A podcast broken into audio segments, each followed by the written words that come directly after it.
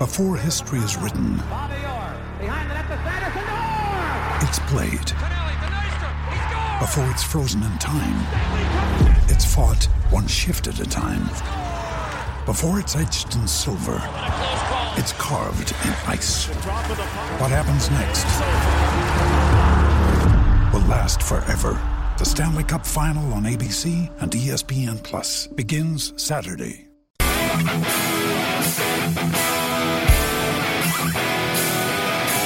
You're listening to the Husker Cuzcast Sports Show. Now, here's Justin Fielder, Derek Stafford, and Tyler Schaefer. Hello and welcome to the Husker Cuzcast Sports Show. Justin here along with the cousins Derek and Tyler. Be sure to follow us on Twitter at Husker Cuzcast for all podcast updates and more. Guys, normally we, we record on Tuesday nights. It's a Monday night right now because we have huge news in Huskerland. It's been uh, announced that Scott Frost will return for at least one more year. Uh, so that got a quite a buzz in Lincoln. And then shortly after, uh, we hear four assistant coaches have been fired immediately. Uh, Mario Verduzco, Ryan Held, uh, Lubick, and uh, help me out here. I'm, I'm running Greg out. Austin. Of, and yep, Greg Austin, all gone right now. Uh, quite a buzz, quite quite a stir. Uh, guys, I hope you brought out a lot of alcohol here because I have uh, one tall whiskey and three beers here in the office, and I don't know if it's going to be enough for this podcast. Uh, Tyler, I guess we'll just start with you. What do you think of this? Uh, the news overall. You you know I, I'm I'm surprised. I, I didn't think he Frost was going to get a, a vote of confidence. Uh, certainly, um, you know, not with two games left after losing another game. Uh, it wasn't that I thought for sure he was going to get fired, but I just am surprised they're not letting the season play out. So I think my initial reaction is like I did not imagine to see something about this topic today. Uh, Derek, what about you? Well, it was definitely a surprise. I did not expect to see it. I think it was smart of them to do it because right now recruiting just is sucking balls.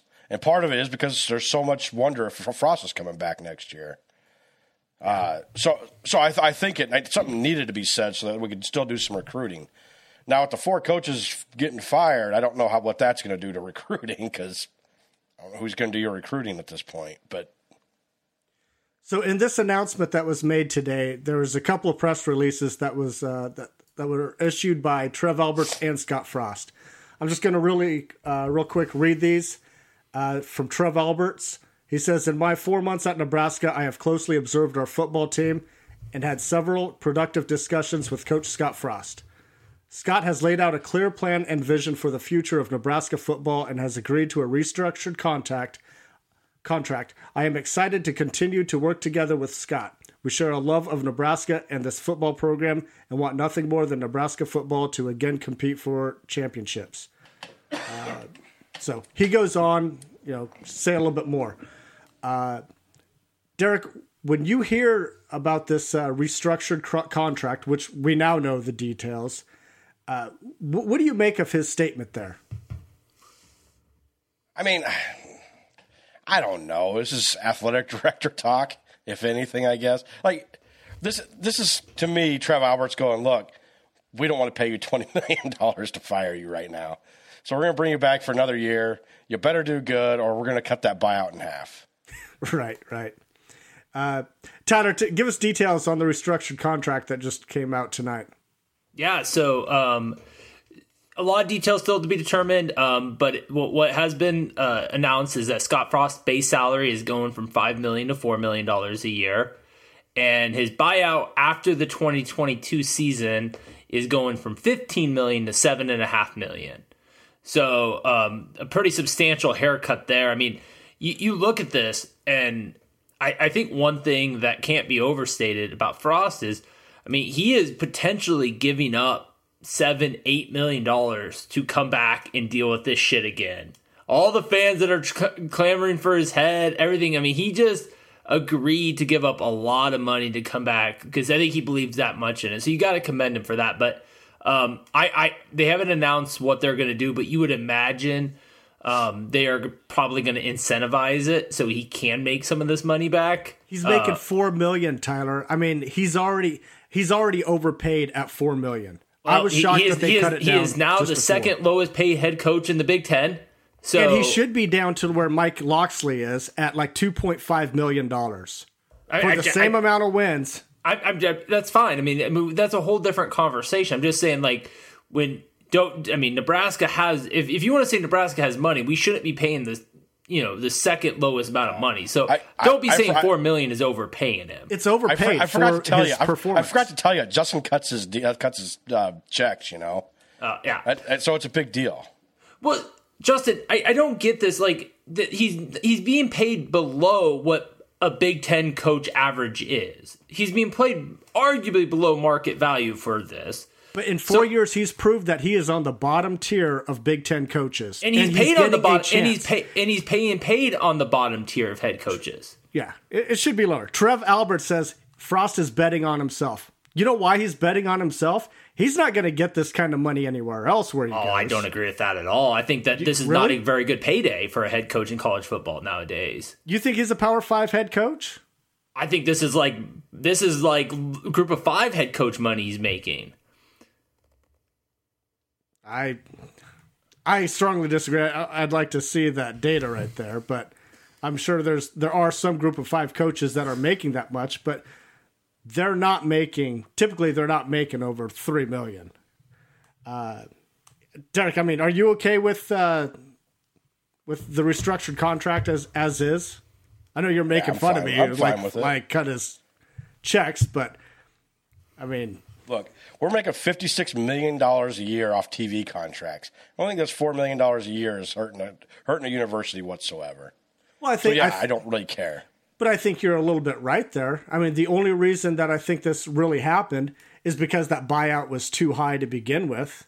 And they're like, I don't want to pay that. So if you want to renegotiate I, your I, contract, we'll let you come back for one more year so we can get that buyout a little bit lower. Prove to me that you can actually win. That's basically what's being being said right there, right? Maybe. I mean, I I, I do think Trev Alberts has some faith in Frost. I I do. I, I think Frost. I know I know the win loss record. I'm not going to argue it with you. I mean, it's it is what it is. But you watch this, these guys this year and watch how all these close games. And yes, the, the the the losing sucks. I get it. But man, it's always just one one or two plays that we're missing out on beating top ten teams. Like, it, I, I hate to throw it all away just because you don't like him. Well, the talent is there. We have the talent. It's the coaching that is letting it letting it slip. The coaching is bad. And he's making a huge change. He's firing basically his whole offensive staff. Which is really comical, isn't it? I mean, he's in charge of the offense and basically it's like it's not his fault, it's all these other guys you know, year one and year two under so, Frost. So what, what, are you say, What are you suggesting that Scott Frost should fire himself? Well, I, Is that I what you're think, suggesting? Well, I think yes. Scott Frost should be fired. Yeah. See, I Justin, think, Justin is the guy who wants a coach change every season. He was the first person to want to fire Mike Riley. He won the fire Bo Pelini. Justin That's doesn't. Yes, he did. I, I remember I was the, the first one to want Mike Riley fired. Okay, I was the first one to want Mike Riley. Fair enough, but Justin I, wasn't that far that. behind That was you. me. But but but Justin is the guy that doesn't want to build a program. He just likes to complain about the guy that's there. He just his whole excitement around Nebraska football is finding a new head coach. So year 1 and year 2, Scott Frost's excuse was Mike Riley and what he left him, right? And then year 4 when the team still sucks, it's his offensive coaches that are the problem. That's comical to me. It really is comical to me. It, it's Again, not Scott so, Frost's fault. So he's coming back, whether you like it or not. He's coming back. I know. Are you suggesting he should keep these coaches? No, I mean, I, I think they're they fired the wrong guy. And so he's doing the right thing, but it's stupid of him because he's doing the right thing. No, I mean, it was you had to do it, but it's the the wrong people are getting not not the wrong people. The the whole offensive staff should be fired. But the fact that Scott Frost gets to keep his job for $4 million a year and restructure his deal when he is the problem, why we are probably going to be 15 and 29 and 3 and 9 on the year in year four. I mean, all the other guys. he he went to Scott Frost because, or not, not. He didn't go to Scott Frost. He went to Trev Alberts and he laid out this this clear vision or clear plan on what he wanted to do, and what what is what is he saying? He's like throwing his uh, assistant coaches under the bus to buy himself another year. Yes, that's exactly what he's doing. No, it's not. I don't This believe that. happens all the time. This happens all the time where coaches go on the hot seat and they get rid of coaches to keep their jobs because that's what you do when you're on the hot seat.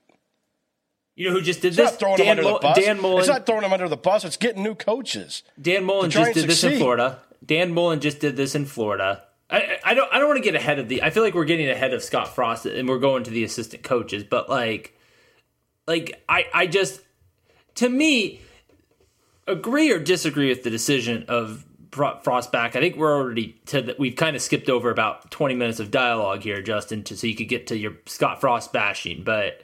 Like it's, it's not going to end. I mean, I Which is so funny because just a week or two ago, Justin was telling me how if Trev Albert, Alberts brings Frost back, then he'll agree that it was probably the right move and he trusts Trev Alberts. And now Trev Alberts brings him back and he's like, well, he's an idiot. What the hell's he bringing him back for? Well, yeah, I because I, didn't think he would bring him back. You know, after what we've done, uh, that was different circumstances. Uh, but let, us talk about the, this way. Let's let's talk about the pros of bringing Scott Frost back. What are some pros? So, I mean, recruiting, right? Recruiting. It makes sense to announce it at this time for recruiting, right? That's that's a a good one. Uh, the restructured contract really is a pro. Uh, when you get down to the financial incentives, I- I still think he's overpaid. But if you get that buyout to a meaningful amount, that's fine. Uh, what are some other pros about bringing Scott Frost back at this time, Derek? I, I think it helps keep your roster together. I think it, helps, it keeps it keeps uh, Scott Frost from losing the team for these last two games, Okay. which which is something you thought he had done already. He had already lost the team already, which he clearly hasn't done after this Ohio State game, and I don't think he's going to lose the team. I, I a little concerned about how these last two games are going to end up looking with no offensive coaches, but All right. I mean we'll see. Uh, Tyler, give us some other pros of keeping Scott Frost. I think it. I think it lowers the drama level for a couple weeks. I, I think that you you had so much swirling. You know, it, it's interesting because you what what appeared to be a very very vo- vocal minority. I mean, all the polls out there that I have seen on the Scott Frost should he be brought back. It was well over two thirds of the fans. Most of the time, 75, 80 percent of the fans wanted him coming back. Are you What about I- Twitter polls? I'm talking about the Twitter polls, I'm- and then I'm talking about the people I've talked to. How do you know all of those are Husker fans that are voting? I, I don't. I don't. I mean, I, d- I don't, but it could half the twenty eight percent that was voting to have him fired could have been not Husker fans too. Yeah, I mean, I, I, I don't, I don't know. I, I can tell you what I've talked to people in Nebraska. Since moving back, I have that ability to talk to people. I, I was at a wedding on Friday night before the Ohio State game, where arguably, even though we lost Ohio State, his stock probably went up by how well we fought. The overwhelming majority there, no one wanted to see Scott Frost gone. Now, you may not like the fact that people want him back. I, I get that, and I and I think there's a lot of evidence to say that man is not looking good. But but I think what it does is by announcing it now is it puts to bed the the whole conversation and allows them to say he is going to be the guy at least for 2022. Right. Yeah, th- I mean that that's the good thing about the timing. It's like okay, well, we don't have nobody has to dwell on that anymore. Uh, the assistant coaches that are gone, they're gone. Uh, you, you have two weeks to prep for an interim set of coaches, so th- that's fine. I mean that's fine. You have interim coaches, and you have a little bit of a head start to hire some permanent staff. Uh, any other pros about extending Scott Frost to next year? At, at this time, the, are you talking about the timing of the announcement, or No, I'm just, in talking about just extending him in general. I, I, I mean, We're going I- to talk I- about the cons here in a second. I mean, I think I think, there's a the pro, I think the pro about keeping Scott Frost goes back to the the two points that I feel like I've been making. One, we eventually need to be consistent. There is a reason why people like Colin Cowherd and uh, Joe Klatt are all saying this is the right move by Nebraska because they are not delusional about what Nebraska is. We have paid the second most amount of money to firing coaches over the last 20 years. Why? Because we keep revolving it. Eventually, we, we I've said we need to go all in with a guy. Well, I think Scott Frost is, a, is about as good a guy as any is to go all in. And maybe we lose, but I, I'd rather build with him. So that's one reason. I think you got to keep giving a guy a shot. Two, there's a lot of really big players going to be in the coaching search this offseason. You might have Florida, you already have LSU, you have USC. Depending Miami. on how Miami could be Good in the possibility. mix. Penn State could be. You have a lot of big things in there. Nebraska is not going to rank highly on that. So if you're going to enter into the Sharks, like we haven't had the best history of getting the big name coach. Bill Callahan, Bo Pelini, Mike Riley, none of those guys were the big name coach. And yes, Bo Pelini passed. Bo Pelini passed because we liked him. Bo, P- but, Bo Pelini was the number one guy on the list. I, got, I get, I get it, but that the, the, name that I'm hearing is the Oklahoma defensive coordinator, who has been a defensive coordinator for three years. That was basically Bo Pelini, and fans would riot if we brought him in. So yes, Bo Pelini was liked, but independently, having a three-year defensive coordinator or four-year defensive coordinator with no head coaching experience is probably not the greatest head coaching job for Nebraska. Point being, we don't always hit it out of the park. So I think this gives you another year Hopefully, if it doesn't go well, hopefully it does go well. You, you have a little bit less talented, and you're not competing against all these big wigs, and maybe you can go get, make a stab at one of the bigger, you know, group of five coaches. All right, let's talk about some cons about retaining him or some reservations that you have. Tyler, what are some reservations do you have about bringing him back? His record. Yeah. I mean, I, I, there, I, there, I think he is over the four years he's been here, he's consistently got a team to play hard. I think that he has shown progress in spite of his record this year. I think there's a lot of things, but at the end of the day, the most meaningful stat is record. And whatever the reason is, he hasn't figured it out. Uh, Derek, what are some of your cons about bringing him back? I mean, that would be, I, I agree with Tyler. That would be about my only con. Other, other than that, I mean, again, it's hard to argue the pros right now for Scott Frost, other than the faith. Like I have faith in this guy. I think he's. I think he's. I still feel that he's the right guy. But I can't argue a lot. I mean, I do think he's improved a lot. Like I look, I I know the record doesn't show up, but I do feel this team is much better than the last three years. Certainly much better than the team they were last year. To include the offense, I think the offense is much more explosive and much better this year than it was last year. Uh, so I the, the, I mean, I, I don't, I don't have a ton of cons on bringing him back. I really don't.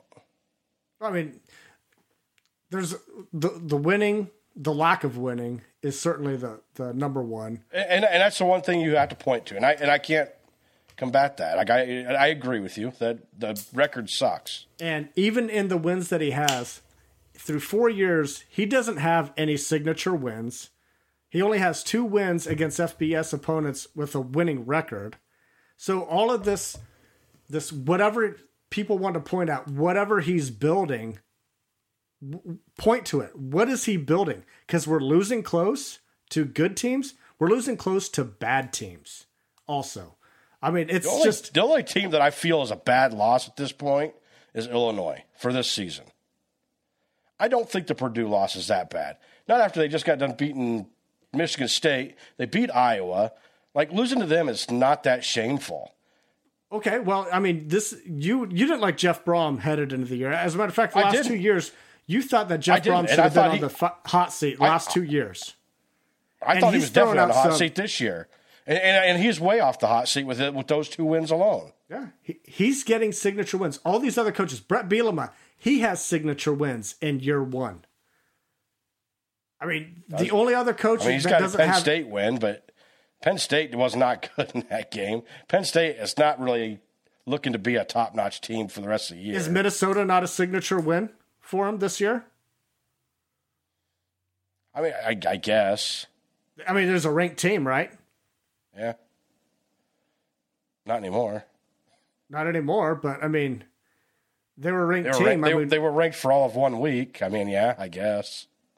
Well, I mean, we lost to that Minnesota team. I, the, the point is, other teams are racking up uh, wins and meaningful wins, and we're just not doing it. We're barely beating the teams that we're supposed to. I mean, we quite often we've lost three games this year as favorites. We're favorites in three games, and we still lost those. Come on, I don't think that's. I don't know what you're setting up in year four. That I mean, makes you, you think you, that you this talk, is. You talk. You talk like we were right. like two touchdown favorites in these games. We were. They were coin toss games. Seven and a half points. There, two of them were a touchdown or better games. Illinois and uh, Purdue. Illinois, and I said Illinois was a bad loss. I'll give you that one. Yeah, and Minnesota was another seven point. And then you know, last year we had a double digit. We were double digit favorites against Illinois and lost. I mean, it's not just isolated to this year; it's been going on. No, but what I'm saying here. is, you, so you Justin, look, let me ask you. You can look and uh, see the progress from last year to this year. So, Justin, I have a question for you. Do you think this is Scott Frost's best team? So, talent wise, yes, I, I think on the field. Do you think this is his best team? Simple I yes think or no. he has the mo- best talent, and he's underachieving. I think he's. I, am not talking. I'm not talking about his achievements. I'm as a simple yes or. No. Do you think this is his best team? Talent uh, wise, I'll say. I don't well, know what you mean when you, I don't know what you mean when you say talent wise.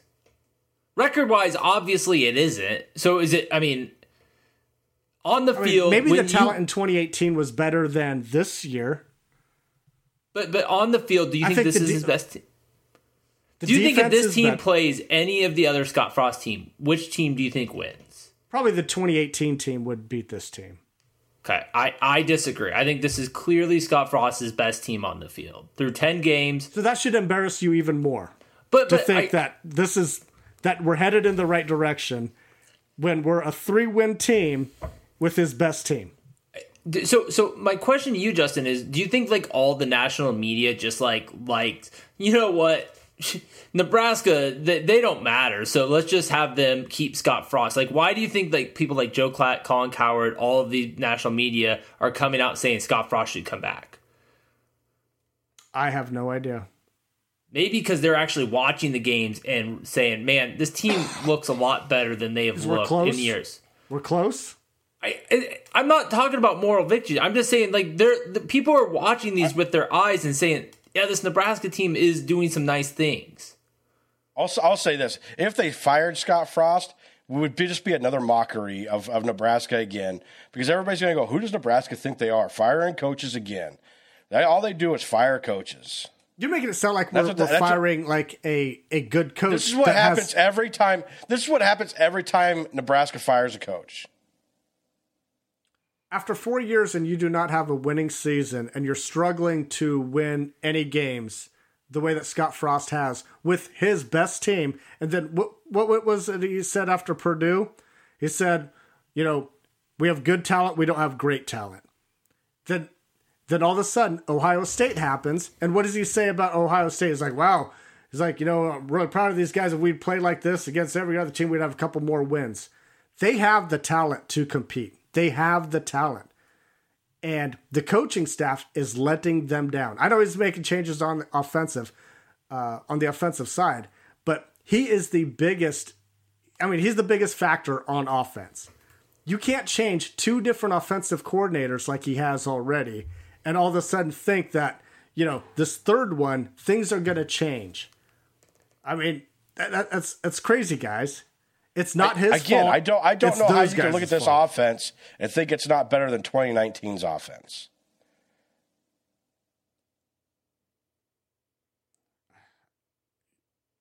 I mean, is it marginal? The only reason that we're in games is the defense. The defense is something that we're that is kicking ass.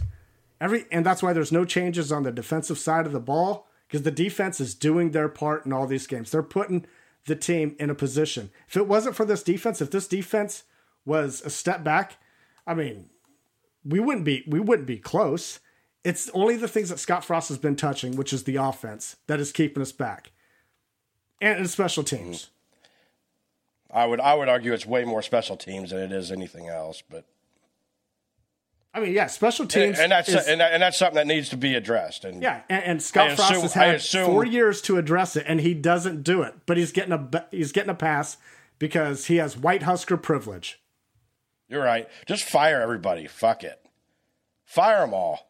That's what I, that's what I'm telling I, Derek. That's what Justin wants. He he Yeah, lives for this. He doesn't then- want to watch. He we'll- doesn't then- want to watch Nebraska and- football. He just wants to wait for the new head coach and then bitch about him. That's all that he's know. interested at this point it- in his 'cause it- life. If if we if we were to fire Frost, he would we'd get a new coach, and within three years he'd be talking about firing him again. Yeah. I mean, if we're still winning three or four games a year, If I we're mean, only winning look- six games, if we're only winning six games, you're still going to fire him. well, I mean, I think I think that would be considered progress from from what we're seeing right now. for year one, and you'd be happy about it. But if he's still winning six wins in year three, you're going get rid of this guy. He's a bum. All right, so now that these changes are going to happen, what are the expectations for next year? Now that we have we're going to have new offensive coaches. What are reasonable expectations next year? Derek. I mean, you're going to have to see some improvement on offense. You're going to have to see some improvement on special teams. I don't know if there's a tangible win number that you could put out there, but it's definitely not six either. Like it's got to be seven or eight wins, I guess, probably if, if you're wanting to throw some numbers out there. But uh, it's got to be some improvement. I could. I, I, and defense can't take a huge step back with everybody they're losing. Tyler, what about you? I, I mean, I, I tend to agree with Derek. I mean, I think, you know, I, I don't know how much the offense needs to improve. I mean, we're a top 20 offense right now. Um, I mean, I think we just need to do a couple things more efficiently and obviously score when special teams has a field goal and, you know, do convert a little bit differently. But, um, I, I don't know if there's a lot of on the field like statistical stuff. It's got to happen the wins and losses column. It's really hard to put a number on it. Like, obviously if he goes five and seven or worse you're going to fire him. Obviously if he hits nine wins you're going to keep him. You know that six seven and eight win column you know eight you're probably feeling pretty good about depending on you know how you finish the year. Six seven i mean you would need some things to go right. You would need to get that signature victory that you talk about justin. Like he you know he beats a top five opponent goes six and six you know, maybe I don't know. I, I there's just a lot of factors in there for me to say a hard win column. I could say five wins doesn't get him another year. Um, but I, I would say don't- I, would say I, don't think six. I don't think six wins gets him another year either. I, I, I think there's just so many facts. I, I don't know what. I, again, I, I think now I know nine does. I know five doesn't. Six through eight, I think, is kind of this like how you play and how you you know. Even eight, like if you give if you have a few blowout losses, and I mean, there's a lot of things that can happen in that six to eight win column thing. I suspect with a lot of Husker Nation, with as many people out there that do support Frost coming back for another year, that I think they would be okay with six years or with six wins. I mean, eh, they want to point to improvement, and Derek, I guess you, you do too. Is like it doesn't matter if you win or lose; it's how you play the game. If you're just losing close, that's just as okay, that's just as good as winning. And there's a lot of mean- other people out there mean- that support. Hold on, that. hold on. No, that's bullshit. It doesn't mean it's just as good, but you can have progress without the wins coming. Like I, I get it. you Okay, you but- can say that this team is better than what they were. I understand it's not showing up in the win column, but you can still look at this team and go, "Man, they're playing a lot better than they did last year." Which means it doesn't a lot matter. better. which is completely true with what I just said. It my mom always says this. It doesn't matter if you win or lose, it's how you play the game and shucks, you were close to some good teams and you were close to some bad teams. Shucks, that's that's improvement. That that's what it is, right? I, I think the wins and losses still matter. I just think the improvement matters more. I think the instability that we've had, Matt. I think I think there's a, just you want to talk about people just liking Frost because he's from Nebraska, and I there's certainly an element to that. I'm not naive to that, but I think more than anything, Nebraska fans are just tired of change. I think we're just I think we are just emotionally exhausted of every three or four years having a new head coach come in, and then it's always that, and then you always have this carousel, and I think people I are think just tired be- of that. I think it could be a they're little tired of different, it not working out. Tyler, that's what they're tired of. They're they're tired of bringing coaches that Well, don't work out. Then maybe our athletic directors need to figure out how to hire a coach because every time we hire a coach, we go after somebody completely opposite of who the last guy was. And and I'm Somebody yeah. running a completely opposite offense. Somebody running a completely opposite defense. So then we can need four or five years to turn it over. And when they're not doing good within four or five years, we fire them. Yeah. No, I mean I, I'm completely with you. You have to hire the right guy for the program, and just Because because, you, you have to find an identity and stick with it.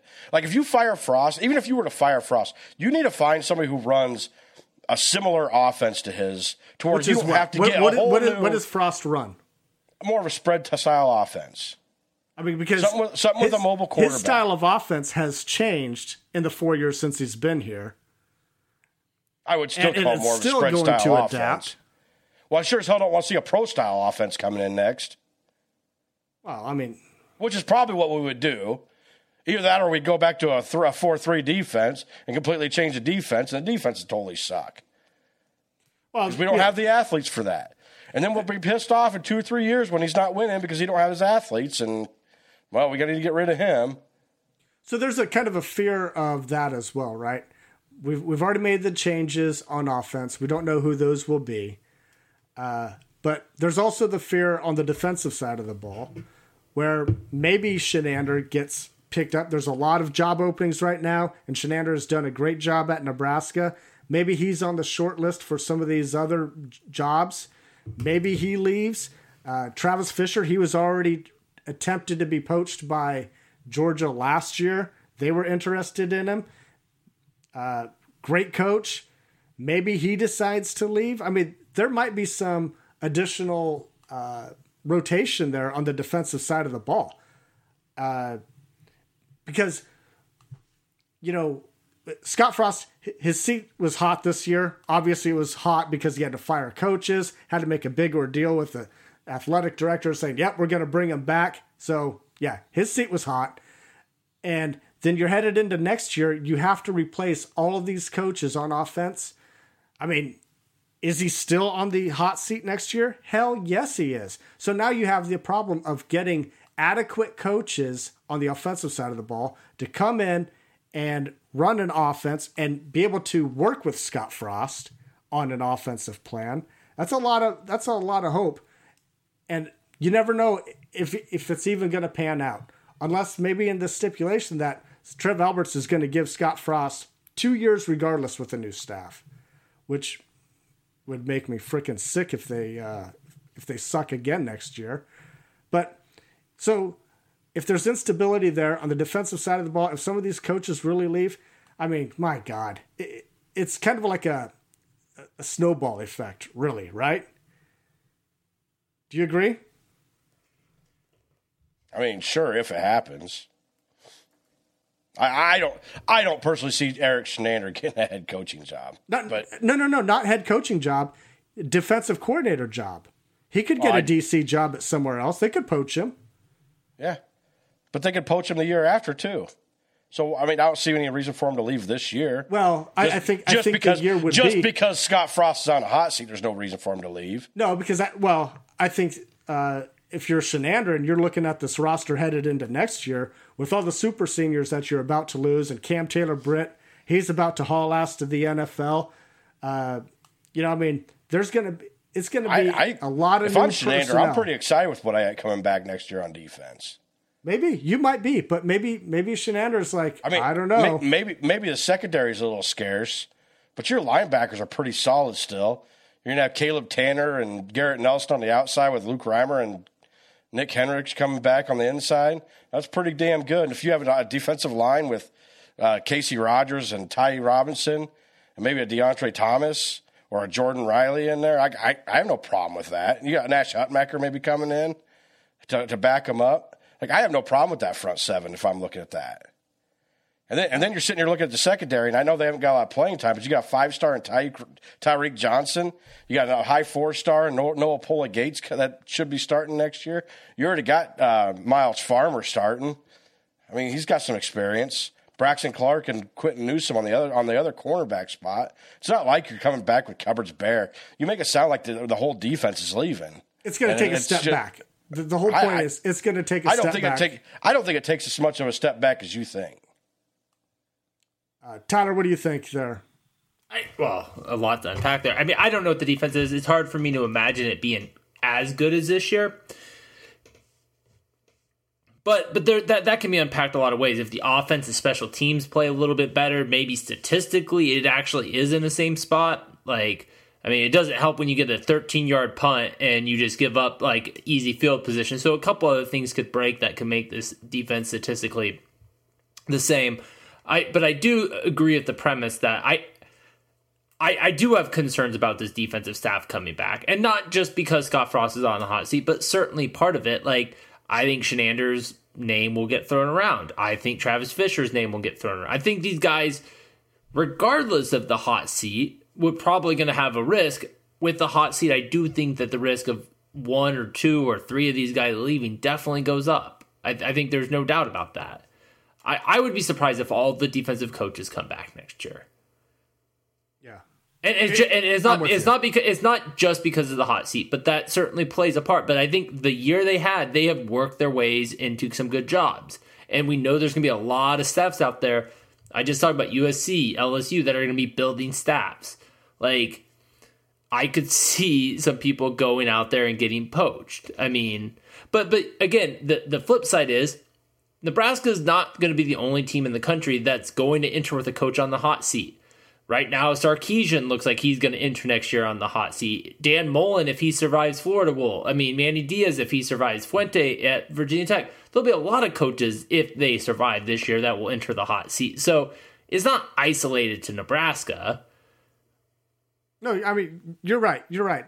But you know the fact that you guys are like making ridiculous that Scott Frost should be, you know, in the position that he is after four bad years of coaching football. That you know, I just want to see change. You just laid it out, Dan. You know, uh, Dan Mullen, hot seat. Sarkisian just got to Texas, and if he's on the hot seat already, that's even a um, a worse situation than what we're in. I don't know what what's his Texas record right now. I mean, Four and five, four and five. four and six, something like that. Do you guys, Tyler? Do you worry about the ability to get adequate coaches, though, permanent coaches next year with all the moving pieces and hot seat, though? I worry about it.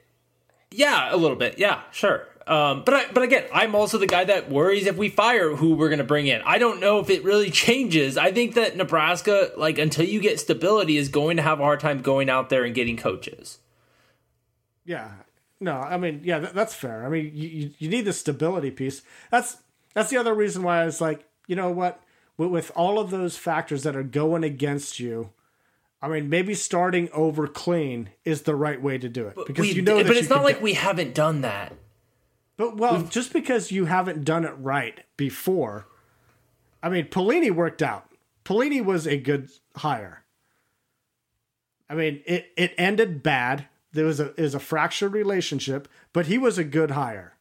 Yes. Uh, Callahan, okay, Callahan that that that didn't work out. So basically, we're talking about Callahan and Riley not working out. And then you And- say Frost.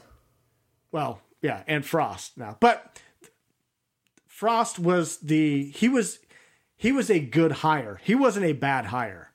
Sean or uh, Bill Callahan and Mike Riley's they were bad hires. Scott Frost was a good hire, but he just didn't pan out. He's not panning out. And, and again, That, that's my, that's the difference.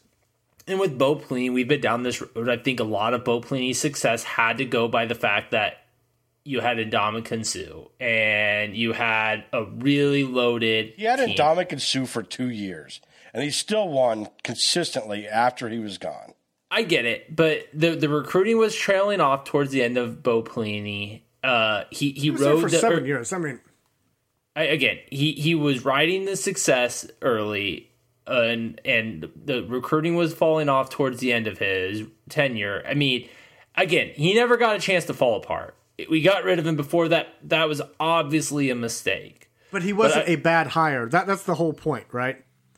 He wasn't I, a I bad would hire. I would argue that he was he worked out. I would argue that he had success. I, I again I still don't know if we went out there and hired a defensive coordinator that had four years of defensive coordinator experience, had never been at a program for three years, would you have said? Would you be happy about that hire for to replace Frost?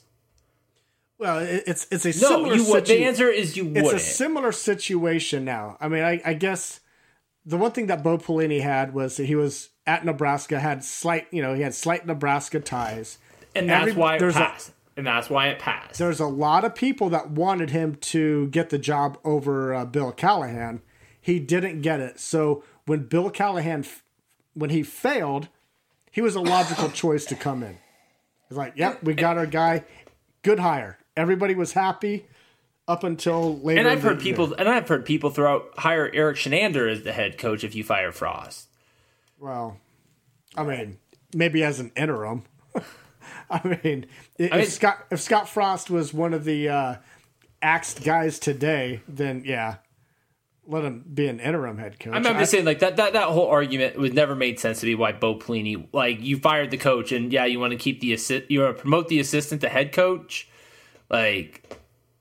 I don't know that that I never really bought that, and I get the fans. It's the same fans that like want Erik Chinander to be the head coach now, but I mean, is, is there that many people that want? I, I, I think that when you start looking at the people that want to fire Frost, I think there's a good percentage of them that like that hire. Especially when you hear, it's, like, are you talking about permanently or just yes, permanently. Okay. Especially when you start hearing the names that are getting thrown out there. interim? Yeah, I I wouldn't be I wouldn't be on board with that. I mean, not saying that he can't do it, but haven't seen him do it. but Chinander is he's gone uh, from you know what he was like uh, one of those guys that Husker fans, including us, we hated at first, thought he was terrible, and now he is the one. Well, there's a lot of bright spots on defense, but he damn sure is making a name for himself. He is doing a spectacular job. Uh, but I don't know if that translates to head coaching.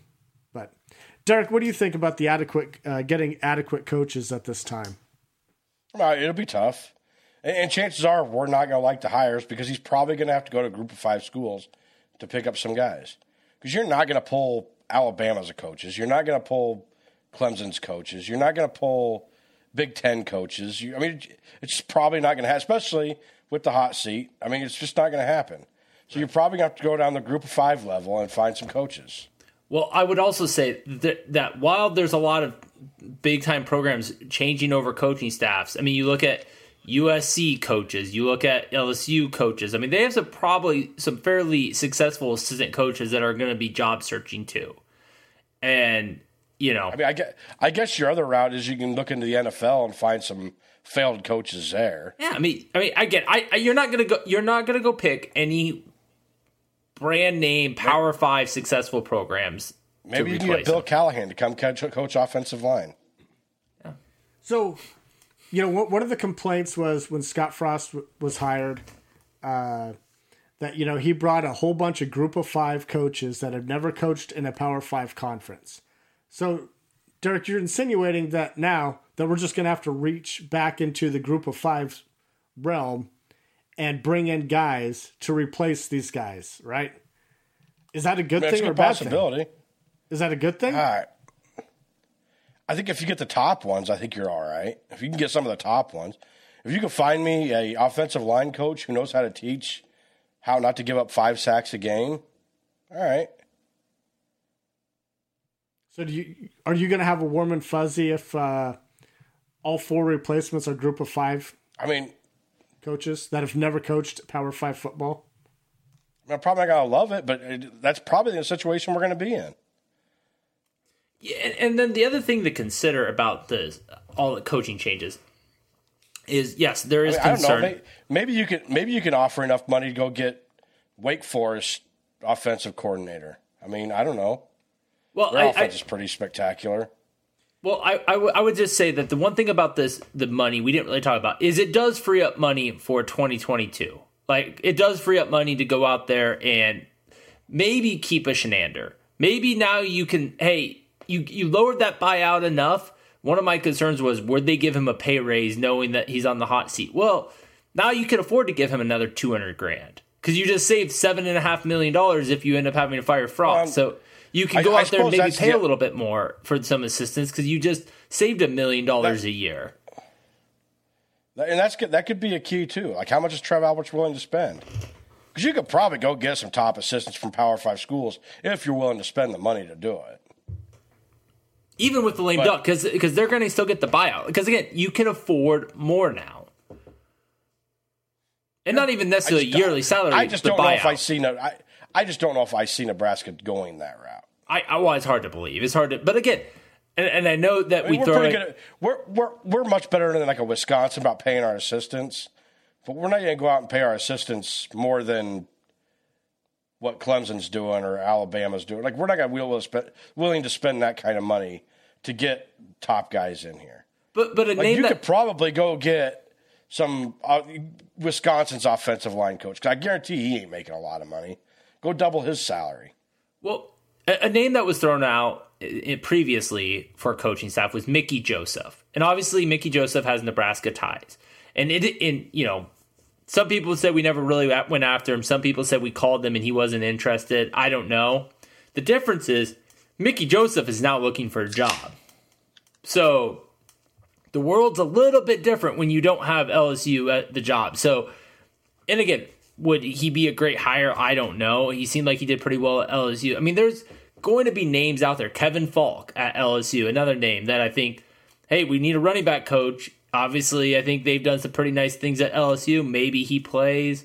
Like, I don't know what the answer is going to be, but I think there are going to be coaches on the market that have a pedigree that Nebraska fans could get excited about.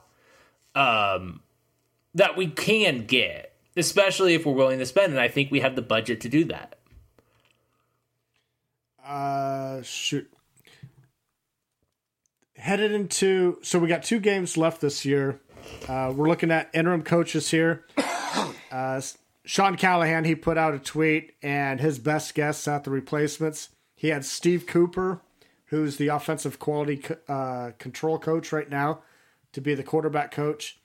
Uh, two got two other analysts, Frank Verducci and Steve DeMeo, to coach offensive line.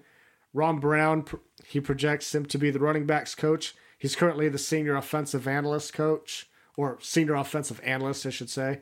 And then Sean Beckton would be the wide receivers and tight ends coach. And then Scott Frost as the OC. So that's what he projects. How do you see it playing out against the final two games against Wisconsin and Iowa? I mean, how engaged are we going to be on offense? And I mean, do you guys have any concerns about the offense in these final two games, regardless of who it's going to be as interim, Derek? I mean, absolutely. You just fired all your offensive coaches. I don't imagine the offense is going to be real happy about it. I mean, I've already seen a couple of offensive linemen throw out there that they're pretty bummed that Greg Austin's gone. I mean, I'm not saying they're not going to play. I'm not saying they're going to give up, but You might give up sacks. You're gonna, you're, well, they, they already do that. I, I, I don't. I don't know. It's just. I mean, you want to talk about being worried? I, I'm much more worried now about this offense than I was six hours ago because now I have no clue what we're going to be able to do. I don't. I don't know what these analysts are going to be able to do as far as coaches. I, I, I don't know. Well, so if you believe that analysts are very key in game planning, but they obviously aren't working with the players, I would say that there's probably less reason to worry about. And not that our players don't need active development right now, because they obviously do. That's part of the reason why the coaches got fired. But I don't know how much at this point in the season you're going to get massive developments in players. So I- I guess where, where I'm going to this, I don't know if I expect a major drop off in our offense. I'm certainly not like more optimistic about it, but I think the thing that's most nerve wracking about our offense the last two weeks is the defenses we play. Like I think playing Wisconsin and Iowa is playing Wisconsin and Iowa, the two of the three best defenses in the Big Ten, if not the two best. I mean, like that that that's the thing that scares you. I I don't know. I, I don't know if I see us falling off of a cliff offensively. And, and we and Justin, you've said it. I think that Frost has had his hands to some degree. I, again, that, that that's one of the things I know we're going to talk about this shortly with the coaching changes, but the, what we don't know about Frost this year is what was his involvement day to day. Was he calling plays on Saturday? I don't know if we know that answer. I think all signs point to yes on that. Uh, Do they? Because he he gave up play calling duties at the end of last year, or at least started splitting it. I, I, I don't, don't. I don't know what makes you think Scott Frost was calling plays. When Scott Frost is calling plays, all we run is screens and swing passes. And we hardly see any of that all year. So I don't know what makes you think Scott Frost is calling plays. Because he, he said he said it in one of uh, his uh, post game conferences. Well, I think he made a comment like that he called a certain series of games of plays, but I don't know if he's called every series or majority of series this season. I don't know. He may have, he may have called every single play called this whole season. I really, ha- but I think you're speculating. Uh, okay, I mean, maybe.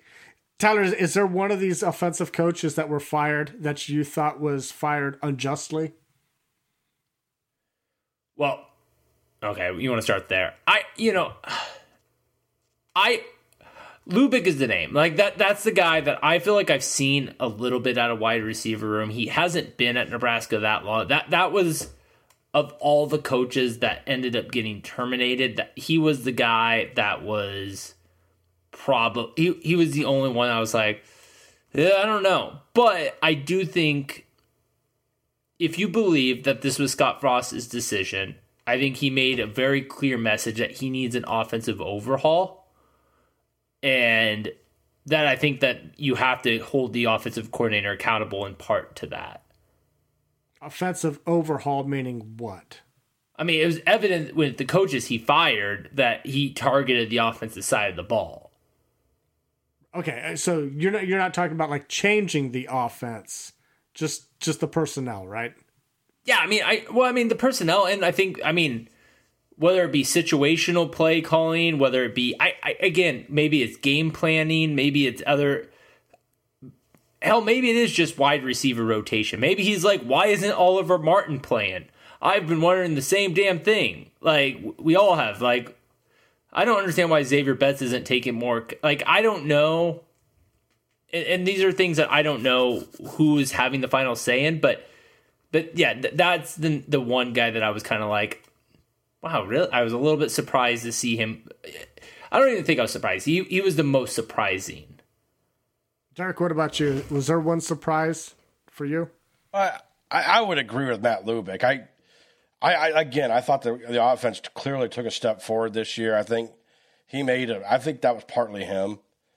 Uh, but I think Tyler laid that out. I'll play devil, devil's advocate here and say maybe Sean or uh, Ryan Held, because if the offensive line is as bad as they say it is, which it was, it's no wonder running backs can't run the ball. The only reason I won't stick up for Ryan Held is because of the, the running back rotation. Like you, you can never seem to decide on who the hell is going to be your running back. He had no idea who he had at running back. He was so undeci- indecisive. I mean, it that was crazy.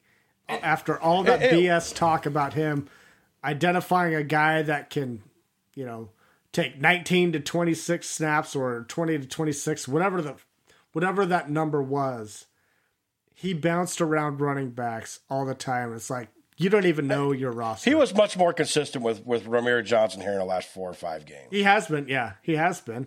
But look, look how long it took him to get to I, Rahmir I- Johnson. and I get it. Yeah, I get it. But I, but again, I think a lot of that had to do with offensive line. That offensive line's got to get better, and it's not just pass pass protection that they need to get better at. They need to get better at run blocking. So, I I mean, Justin, did was there anyone that kind of shocked you, or who was No, he wanted he wanted the whole staff fired. yeah. I mean, uh, that's what I was. Uh, one of the things that answer the I, I did not him. want to hear because I knew if if we had a uh, if we had an announcement from Trev Alberts during the bye week or before the season ended, it was going to be that he was coming back because you have to bring you have to make an announcement so you don't screw up recruiting and you can get a jump on all this other stuff all the speculation you, have to you have to uh, quash all the squash all those rumors right so once i saw that statement from huskers their uh, Twitter account. I didn't even need to read it to know that Frost was coming back. And yeah, I was disappointed. I was absolutely disgusted with that decision. That's not something that I wanted to hear, that's that's where we are right now and it gives me slight encouragement, ever so slight encouragement that he is taking out the three worst coaches that I thought were on the offense, plus Lubick. Uh, I was so, never sold on Lubick. I think, you know, with whatever that he did, if you want to say he was calling plays, if he was part of the offensive plan, we sucked in the red zone yet again. And so if you want to blame Lubick for that, that's fine. But that's this has been a ongoing thing under Frost for four years now. I'm pointing the finger at Frost. He's the reason why we suck in the red zone. But if you guys want to give him a pass, and if Trev Alberts wants to give him a pass, I'm okay with firing everybody uh, on offense. So it gives so, me slight encouragement just to see new faces in there, and we'll see if it's going to be more of the same or if we're going to actually finally see meaningful improvement. And when I see when I say meaningful improvement, I want to see it in the win column, because I tell you what, all these uh, all these close losses they don't mean shit to me anymore. I mean, it's like, yep, that's another freaking loss. Yay! I'm going to applaud that. Yeah, I'm not applauding close losses anymore because and that's fair, Justin. You don't boring. have to. You it's, don't have to. Tiring. You don't. You don't have to applaud close losses. I understand that, but you have to acknowledge that there is a difference between what Dan Mullen did, losing by four touchdowns to the SEC equivalent to Maryland, versus what Scott Frost did by losing by nine points to Ohio State. Tyler, would you take one ass beating in a game for three or four more wins? Is that his only ass beating all season? I, I, I don't know. I would you take two ass beatings for four wins? Four more wins? Yeah. I mean, I lived through that with Bo Pelini. Yeah. Uh, so so would you? But yeah, yeah. I mean, obviously, if you're going to say I can have nine wins, but when you're sitting there four and five versus three and six, like I'm not see, and I'm getting my asses kicked. I don't no, no, know if there's a tangible difference. Wins. Like all yes. those close losses that we've had, would you yes. take two ass beatings for four more? Yes, yeah. Derek, would. what would you do?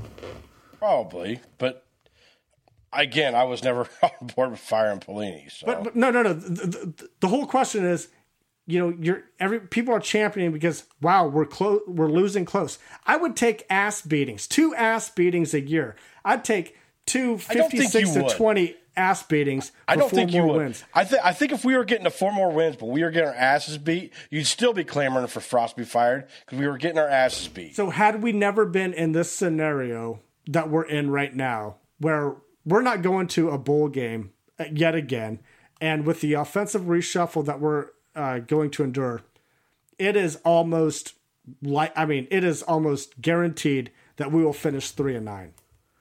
Uh, we're not going to get to five and seven with that little slight chance to hit get a bowl game. Uh, th- that's that's out the window. So I, I, no- I understand that, but what I'm saying is I think if the roles were reversed and you were right and we've got four more wins and we're sitting at seven wins instead of three, but we got our asses handed to us by six touchdowns to Ohio State, you would still be pissed about how shitty this team was because we just got beat by six touchdowns. I mean, I don't think you would be happy either way. Well, I'd be a hell of a lot more happy in that I don't scenario. think you would. I don't. I don't think you would. I think you could say that because hindsight's twenty twenty, but I don't think you would be. Oh, yeah. I mean, I'm saying that because hindsight is 2020, but right now, I mean, I'm not I'm not applauding all of these close wins like you. Nobody's are. applauding the close wins. I'm not applauding close or the close losses. But, well, you're you're you, you may not be. I'm just saying it, I see progress. Like, it's improve. It's progress. That's not. That's, that, not, that's not applauding it. That's not applauding it. You can see progress Accepting and still be disappointed. it as progress is just like being okay with it. You're okay no, with it's it not. because you're no, you're not. counting it as progress. No. You have three wins it's and a, a, bunch of close losses. You can you, you can be you, you can be disappointed and still see a team getting it. better. You support that direction. Oh, you God. support Shut that up. direction. I'm done. I'm done. That's what Let's you're saying. I'm That's done. exactly what you're saying. I'm done. No, it's not. But you're not going to listen to me because you're too fucking bullheaded, just like every other time. It's not your way, so it's got to be the highway. That's not true. It is. Scott Frost didn't get fired, and no matter what anybody else says, they're going to be wrong because Scott Frost didn't get fired. Well, I mean, yeah, that part's true. Yeah, though. exactly. That part's exactly. true. It's all Justin's way or no way. Go- Let's just get out of here. I'm done with it. Well, I still have one more topic I wanted to get into with this. All right. Well, you guys have fun with it. Derek, you can't go. he gets pissed off easy. You know him.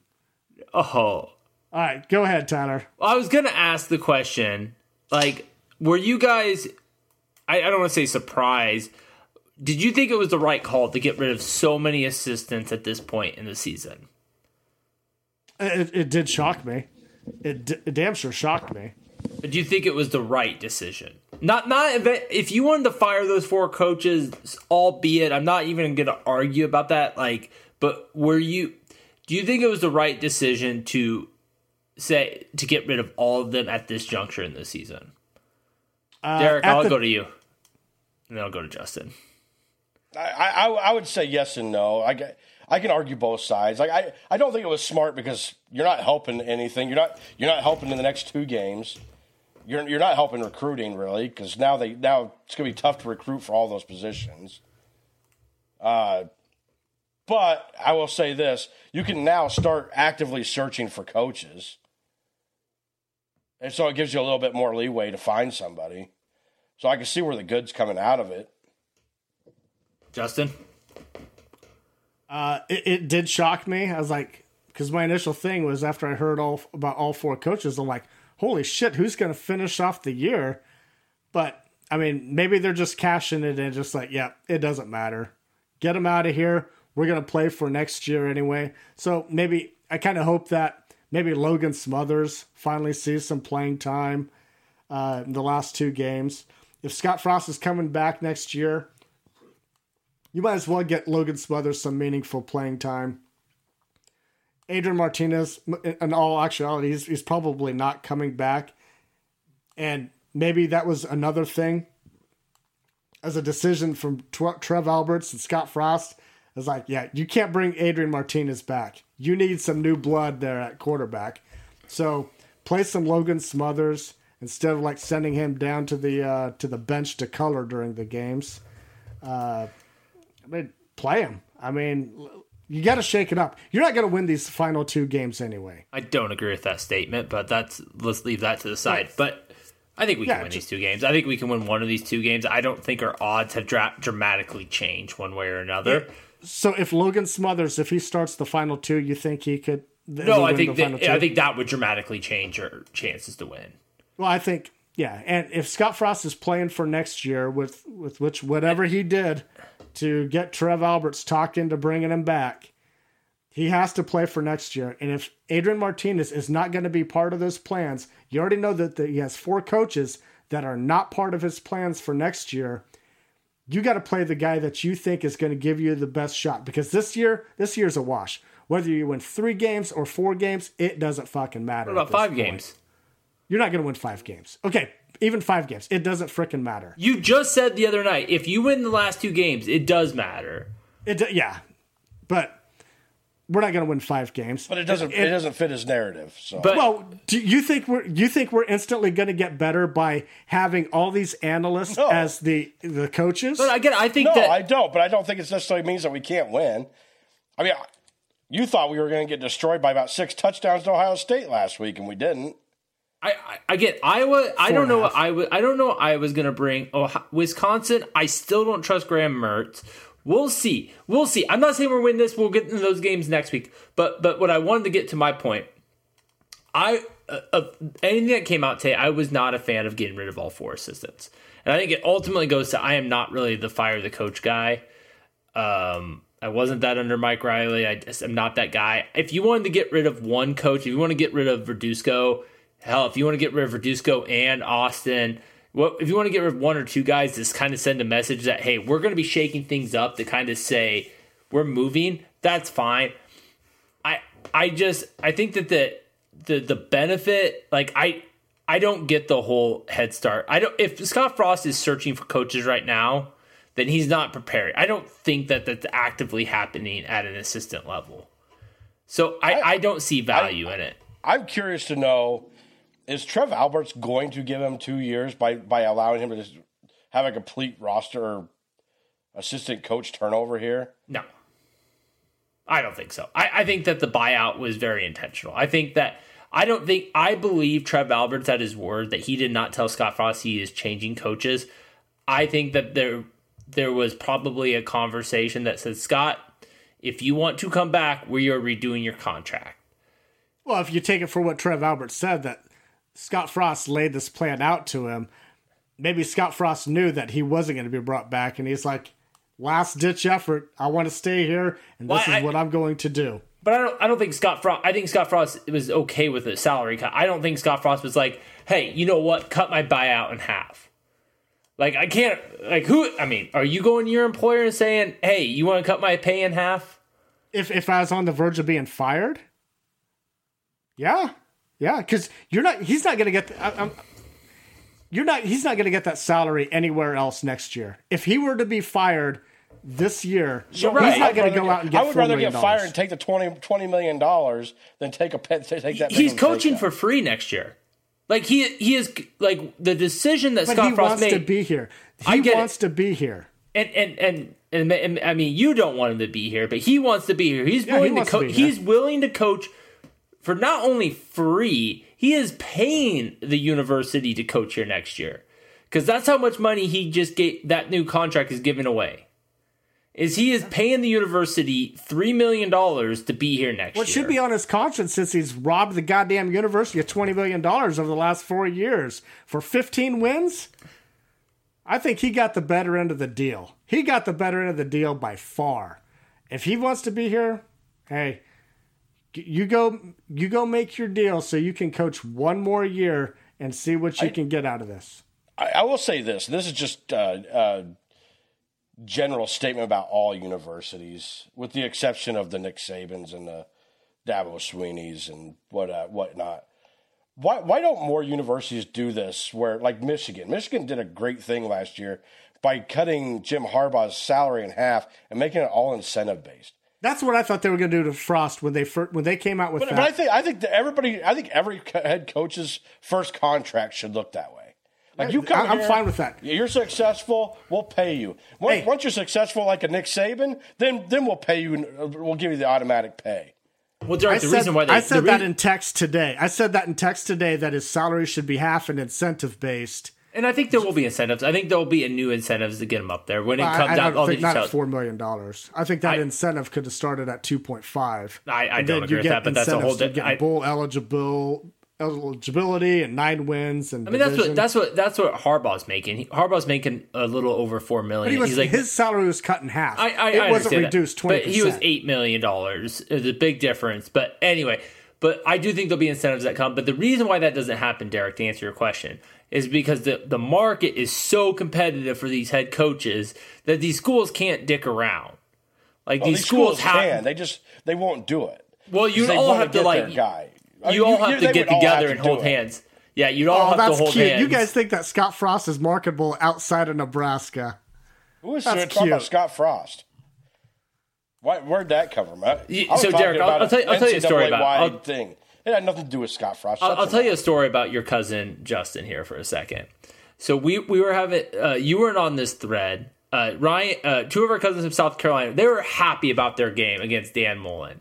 They're happy about this. They they beat they beat Florida. They're happy about it. Justin, unprovoked, throws in Scott Frost. Like it, it just I don't understand why you still have Husker stuff in your background because you just you find either. any reason to bash on Nebraska. No, bash on Scott you, Frost. You, you don't know Nebraska. And that's all. That's all. That's all we get. Purdue. By halfway through the first quarter, I had 20 text messages on my phone. This Ohio State game where we actually played well, I did not get one text message till the second quarter.